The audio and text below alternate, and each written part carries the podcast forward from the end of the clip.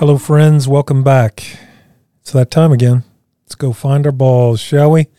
My name is Jeff Stuckey. I'm in the shotgun position, drinking Pabst Blue Ribbon. Couldn't even tell you the last time I had a Pabst Blue Ribbon, 16 ounce can.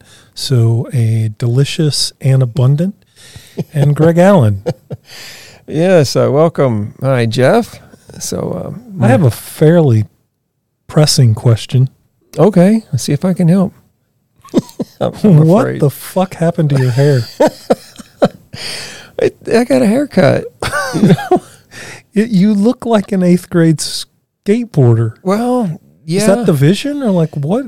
it, it was. It wasn't supposed to go to that extent, you know. But it's like, uh, how about this undercut where it's short on the sides, but the top kind of falls over it, and you know that works when you got a ton of hair up there and you're in the eighth grade. But the the longy thingies, like I don't even know how to describe those. I know they just kind of hang down God, I wish we were on video so people Yeah. could enjoy just. And then you've also got, I mean, you got like cargo pants. You just did you ride a Oh. skateboard? no, I rode my bike to work today though, my bicycle. Oh, So okay. that, you know, that might have been it. Um, I had a unique experience this weekend. How's that? They uh, Henderson has this thing called the singer songwriter event, Oh yeah, and uh, heard of that? I have. So went down there with my middle daughter Reagan. Um, she and I are mostly kindred spirits, and then when we're not, like we go at it. Um, Mhm. But that's not very often. But anyway, a buddy of mine met him down there, and we listened to. So the the way it works is that there's four guys that sit in a square in the center of a room, and then there's just rows of chairs behind them, and there, I don't know, there's probably 100 people there, 150, I don't know, it's a small venue, right? Super Mhm. cool. And they're all country music songwriters, and they they tell the story behind a song, and then they perform their song, and they just take turns doing that Mm-hmm. and usually i mean it's it's a cool thing but this this time i i think i'm saying their name right three of the four that were there were called the nash villains Mm. and so they're songwriters but then they're also their own band Yeah, motherfuck good stuff, huh? so like it's like old school outlaw country Mm-hmm. it's not like this poppy bastardized shit Yeah, that that's just my personal opinion about what country music has All right. become. But this is like and dark, heavy shit. I mean, lyrics that that move you from a different time and place, and uh, super, super cool. Great experience. Uh, Mhm. so and Re- Reagan like that? Yeah, she was. She got a little sleepy. Uh, Mhm. She's prone to that. But Mhm. um, yeah, we had a invigorating discussion on the way home, and the a buddy of mine, the buddy that that we met, he's this seventy five year old retired farmer, country gentleman, and uh, he's he's got more insane stories, like insane stories. yeah. Um, and so listening to him tell his stories and then going to this event. So it was cool. Anyway, I'm going to try to get the Nash villains to come on the podcast. Yeah. Well, that'd be great. That'd Yeah. be great. Well, um, I guess I don't have to do small talk today. We don't need to have a small talk with Greg session. No, we did your hair. I think that Okay. subs- is that good enough? Uh, that's oh, that's great for me. I I really don't have anything, but uh, I do have a question for you. I was Well- hoping you could address for for me and for our listeners. well, let's see. I mean, as you know, if I can't, I will make something up as if I know what I'm talking All about. right, we'll see. so, um, a, a lot of us work to make money, and then we spend it and pile it up. But we're we're I'll say giving away or trading time for that. Uh, But it seems like we're not going to get that time back. We may get some kind of return for the for the time we put in. We get money back that we can do something with that may or may not be worth it. but we'll never get the time back. And I'm just wondering, how do you sort that out? How do you know how much time to put in at what value you have enough money, and how do you use it to where it's worth the time you put in, you paid for it, so to speak. I do think you make an astute observation about the power of money Mm-hmm. and the power of buying stupid shit. and why why does it have so much power over us? Mhm. Why does it why does it have so much power over us? I mean, it's like and how much is enough, you know? Yeah, yeah, that, that's my question. I mean, Part of it. Jesus fucking Christ. I mean, Jeff Bez- Bezos still, I mean, he just built a fucking spaceship in the shape of a penis and flew it to outer space Uh-huh. with a cowboy hat on, trying to get something that's worth Yeah. the amount of time that's been sacrificed Mm-hmm. for all of that money. Yeah. in terms of the balance of all of that, I don't I don't have a clue. I don't, I don't know. I I can't tell an individual person how they can do that. But the thing that I think is critical, especially for us as men to understand, is that those dollars that are in our pocket represent hours of our lives and a significant number of hours of our lives. And I mean, a 40 hour work week, Mm-hmm. How the fuck did we ever, Yeah. when did we decide, well, fuck yeah, I'll do that? Yeah. I should totally work 40, 60 hours a week. Like, yeah, damn right I will. So you think about that massive sacrifice of hours of our lives, and not just for men, but for men in particular. And then we want something that is going to adequately give us a return on that investment. The problem is that time is finite. And we fucking know this. That's right. Remind me what the mortality rate is? Oh, yeah, a hundred percent. No one gets out alive. Not a single motherfucker makes it out of this thing alive. Mhm. And yet we so willingly sacrifice so many hours of our lives. And then we're stuck in this trying to get something. Oh, maybe I'll buy a new phone. I bet that's worth hours of my life. Yeah, yeah. Maybe I'll get a bigger house. That's worth hours of my life. Maybe I'll get a fancy new car that's nicer than most living conditions in the entire world that I Mhm. spend 15 minutes in. Like maybe that'll give me an adequate return. Mhm. And then we expect our wives to make us feel valued enough Mhm. For that sacrifice. Yeah. Well, that game's fucked, right? Right. Right.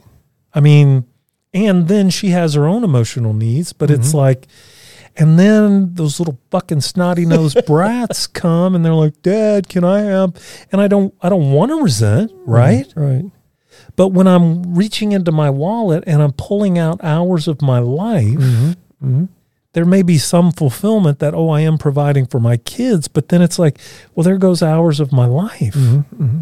And so it starts to affect us on levels that that we wouldn't even think of. We start to Mhm. feel taken for granted. We start to have unrealistic expectations of people valuing us enough. And I think the the first thing that we as men have to do is recognize the sunk cost of trading hours of our existence for money. And obviously, we have to have money Yeah. but we have to have a conscious awareness of that exchange Mm-hmm. and realistic expectations that if if Jeff Bezos is worth I never said it is it Bezos? Bezos. Yeah. Is that how you say Bezos? You Mhm. say it very well. I do. Is that Cajun? Is Bezos Cajun? No, I doubt Oh, it. okay. Well, I don't know. You just kind of nailed it like Bezos. Um, and Zuckerberg. uh, Is that right? Is That sounds right. how I don't know if I could one? say that one though, Okay. but yeah. Oh wow. Okay. Anyway, like motherfuckers going to outer space. I mean, I don't know. That's Yeah. cool. I guess I don't know what you're going to do out there. Yeah. Like put on a spacesuit and I know, but and that is an extreme case, and it, it serves as a great illustration. But I think we're doing that in our own lives, even with a new car that's not the uh, Ferrari or something like that. right our know? version of a Ferrari, Ferrari, or the Ferrari that I can afford, or yeah, yeah, whatever that is. yeah, and uh, you know it's always difficult to talk about balance or um, re uh, reevaluating every little component in our life. But I do remember a time when my grandfather switched into the 40 hour work week from working a farm. He, he did hunting, fishing, and farming. And he didn't have a, what you call a daytime job, you know. Uh, and I saw him gradually, I was, I was a young kid, but I saw him switch into working um, at a refinery. And that was because it was steady. Not like he wanted more money, but he wasn't dependent on the crops, you know, or how well fishing or hunting went, you know. Uh, and it didn't seem to be detrimental to his life because he made uh, like a decent exchange. But we're way beyond that. Like we don't need the 40 hours to have enough to have a, a decent living, a decent life, you know, or at least most of us, but we keep doing it. And so I think it's just time to reevaluate that. How many hours a week do I need to work? You know, if it's less than 40, may, maybe you work part time, maybe you work a few years and take a few years off, you know, whatever it takes to, to use those hours for more than making money. And I think one of the things is like when you think about consumerism, you think about consumption, Mm-hmm. they know how to manipulate Oh, the yeah. fuck out of us. Yes, yes. Like they know exactly what they're doing. Like we are rats trying to get pellets. Mhm. And it's Mhm. like, I don't know why we can't understand that. Like the game is fucking rigged, man. We know it. We can talk about it, but we'll still buy stuff on Amazon or walk into a store and oh man, I need it. They got these socks that wick away the sweat. They must work. My feet will never stink again. You know. And then and the the the genius yes, of Amazon is the power of that, right? So they already know, they're already influencing us. You worthless piece of shit, you won't be happy until you have this or you have Mhm. that. And now with that Amazon shit, man, it's just like swipe, swipe, Yeah. swipe, swipe, swipe. And then, yeah. God, you drive through the neighborhood and you see all the fucking boxes yes, and like, yes. so, so Bezo can fly to fucking outer space in a cowboy hat. What was the deal with the cowboy hat? I don't know, but Did you see it? I did not. It was odd. Yeah. It- I'm not gonna lie. It was. Odd. I don't mean to judge, and I'm not a hater. I'm one. I don't understand what he's going to do when he gets to outer space. Mhm. But then I don't know what the cowboy hat like. Yeah. Well, you know, if someone's Like, immersed in don't build the fucking rocket and just wear the cowboy hat. Like, is that? Right, right. I mean, I don't know. I don't know. I I ordered a cowboy hat off of Amazon after that. I was like, well, And it, did it tell you below that people that bought this also bought boots and gloves? also built rockets is what it said. I'm like, well, fuck. Now I got to build a rocket. I don't have that kind of capital. Jeez. All right. So how do we um, how do we reevaluate what's going on in our lives to determine how much of our time are we willing to trade in for cash that we got to later figure out how to make valuable? I think there's a couple of, of things that we have to be aware of.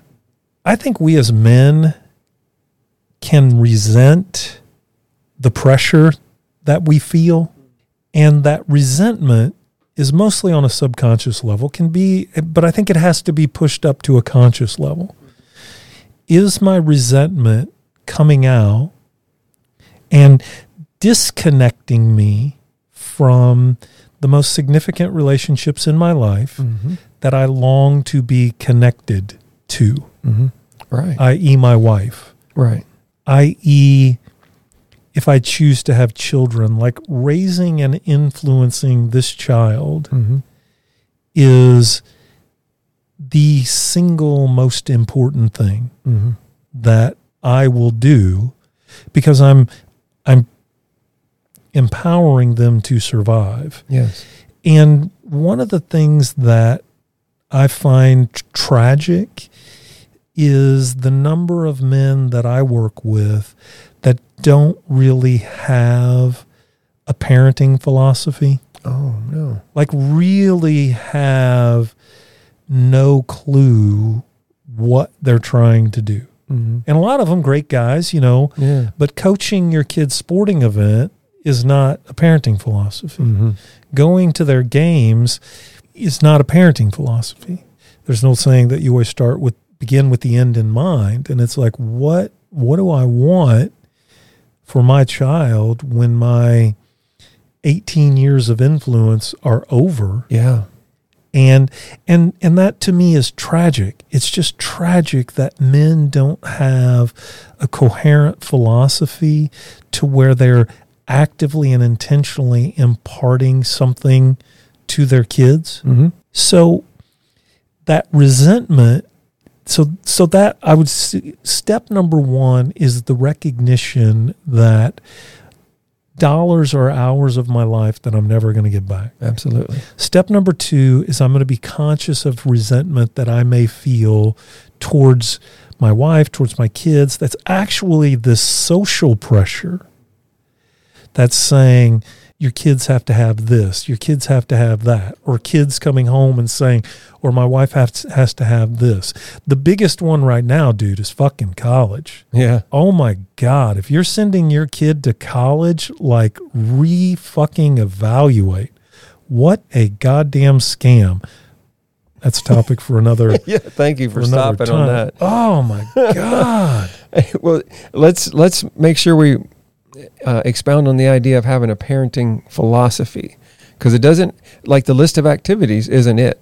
It's like what am I? What do I want to impart to them? You know, what do I want to make them feel? And the information's out there. I mean, we live in a time where as a man, I can get adequately informed. Mm-hmm. I can get adequately informed on how to influence my marriage to where it's a great marriage. Mm-hmm.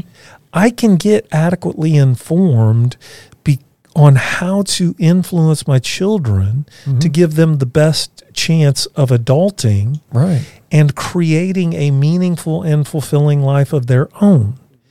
The information's out there. It's not even like fucking, you don't have to go build it for yourself. Right. But I think that resentment oftentimes keeps us stuck. Mm-hmm. It keeps us stuck in where we we would rather come home and drink a six pack and binge on Netflix and wait for the damn kids to go to bed or whatever or sneak downstairs and watch some porn or what it's like all of a sudden now these vices start affecting us which creates shame right? God Mhm. i am kind of a shitty person. And we just stay stuck in it. Mm-hmm. And and we think that we're actually doing for our kids by having some money available to to buy something for them. right. know, and, and we want to be we want to be happy that we can do that but oftentimes it's at such a level that we're just we feel the pressure and just the monotony of that. And it's like we're not even thinking consciously god damn you you little piece of shit And But- it's but it's we're feeling us. it. Yeah. 100% on us Yeah. But again, consumers, they're manipulating the fuck out of you. Turn the goddamn TV off. Take a break from that shit. But the potency of it, I don't know, dude. I just, uh, and then it becomes a perfect cycle because we're already stressed out, right? Because again, one of our primary conflicts is success, power, achievement. Mm-hmm. And so we're already stressed out that the thought of reading a parenting book or reading a relationship book, or God forbid, we think, you know what, maybe I will get a different fucking job. Maybe I'm not going to do this the rest of my life. Yeah. And I'm not one of those that believes that your work is your passion. Like, fuck that. Like, whatever, man. Well, let's leave that on the table. Well, I just think it's possible, but I also think that when we were hunter gatherers, Yeah. we didn't hunt because we were passionate. Right. We were fucking hungry. So if if you're a guy that's got a job, a job, Mm-hmm. and what is meaningful and significant to you is what you do after five o'clock, Mm-hmm. Cool. Yeah, that's fine. Yeah. But oftentimes we create this conflict that you should be passionate about it. Oh, okay. Yeah, it's not bad. if to your be, work isn't, Yeah. pa- if you're not passionate about your work, what's wrong with you? It's motherfucking work, man. I wouldn't be doing it if I didn't have we to. wouldn't call it work if it was fun or a hobby. Exactly. and if you're passionate about your work, that's awesome. Be Yeah. grateful for that. Yeah. I, I, it so happens that therapy is a passion of mine. I have no fucking clue why I get to do therapy and not something else. I had no control over that because, as you know, I don't believe in free will, that things guided me into, I'm just a lucky motherfucker. And I'm incredibly grateful that I get to do what I do. And I know a lot of guys that just go to work and get paid for it and go home and do shit that they like. Mm-hmm. And they're fine with that. And that that's- fine. Yeah. You don't have to be conflicted about that. Yeah. You don't have to plant a fucking vineyard. You don't have to like it, it if it's good enough, it gets to be good enough. Yes, yes. And I remember one of the toughest lessons that I, I, I'll never forget this, right? So I'm sitting in session. This is years ago. And again, I've probably only been a therapist for a year or two. So I have no idea what I'm talking about. and I remember this guy came in. He, we were just, it was just kind of chit chat before we started. And he said, Well, you know, the enemy of good is better, right? And I'm like, I know that's stupid. and he's like, Well, it's not. And he was in the medical field. He was a surgeon of some some type, and uh, he said that when he was learning to suture, that the clinical instructor or whatever they called them, I'm sure that's not it, but whatever, said the enemy of good is better. He said, You're all type A, you're all surgeons, you all think you're better than everybody else. And so you're going to want a perfect suture. The job of a suture is not to be perfect. The job of the suture is to stop bleeding and hold tissue together. So if it's good enough, leave it alone. yeah. But you're not going to. you're going to fuck with it and you're going to mess it up Mm-hmm. and then you're going to start create bleeding and you're going to have to do more sutures. The enemy of good is better.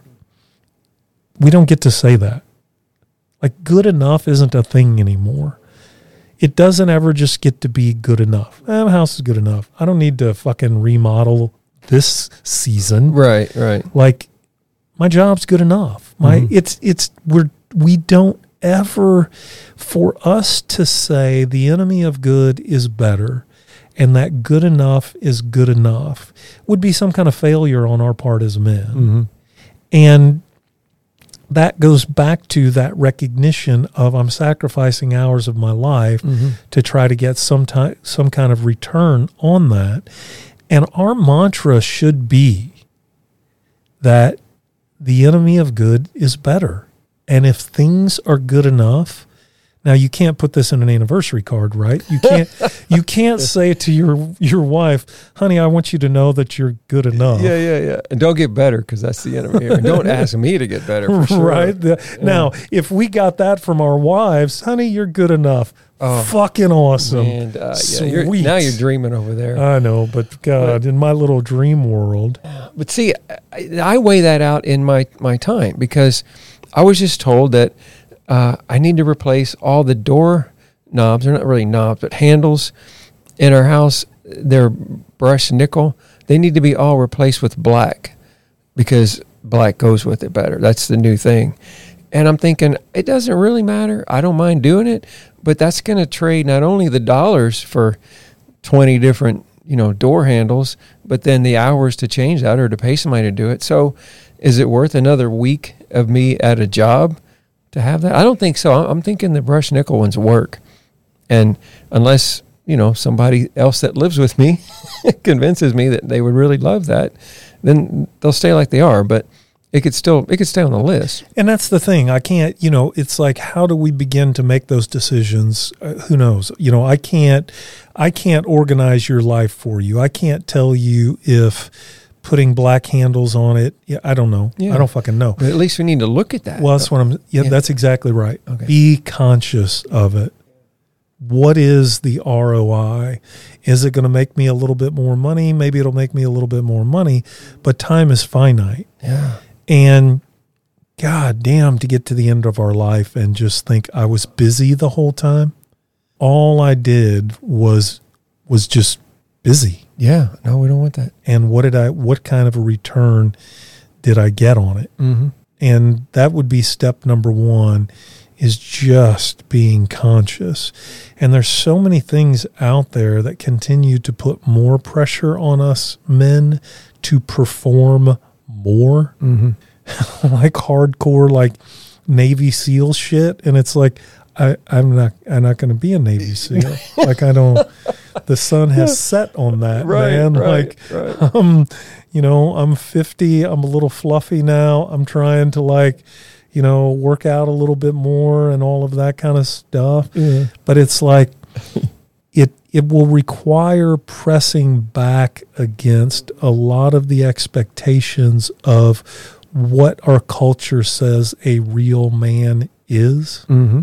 and that we in our in our lives in our relationships with our partners influencing our children teaching them that it is an imperative to know what good enough is so that we don't waste hours of our lives that we are never going to get a return on Absolutely. I love that.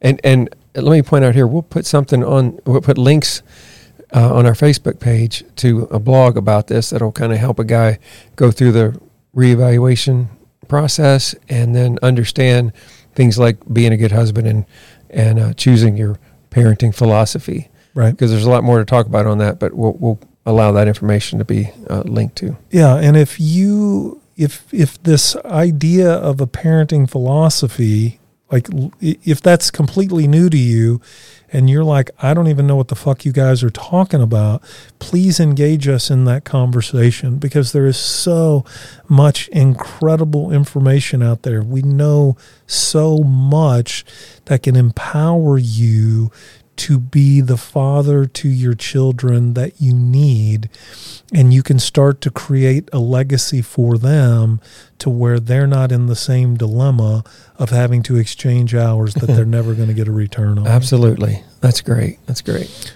Uh, can you do something about the hair?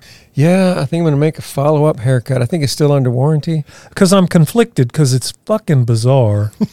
I mean, i love it but I don't know. I'll, I'll leave that up to you. Okay. Um, and maybe we'll maybe we'll try to get a picture posted so you guys can see just exactly what I'm looking at. Uh, anyway, as always, buddy, thanks for keeping this thing on the road, yeah and uh, we'll do it again soon. all right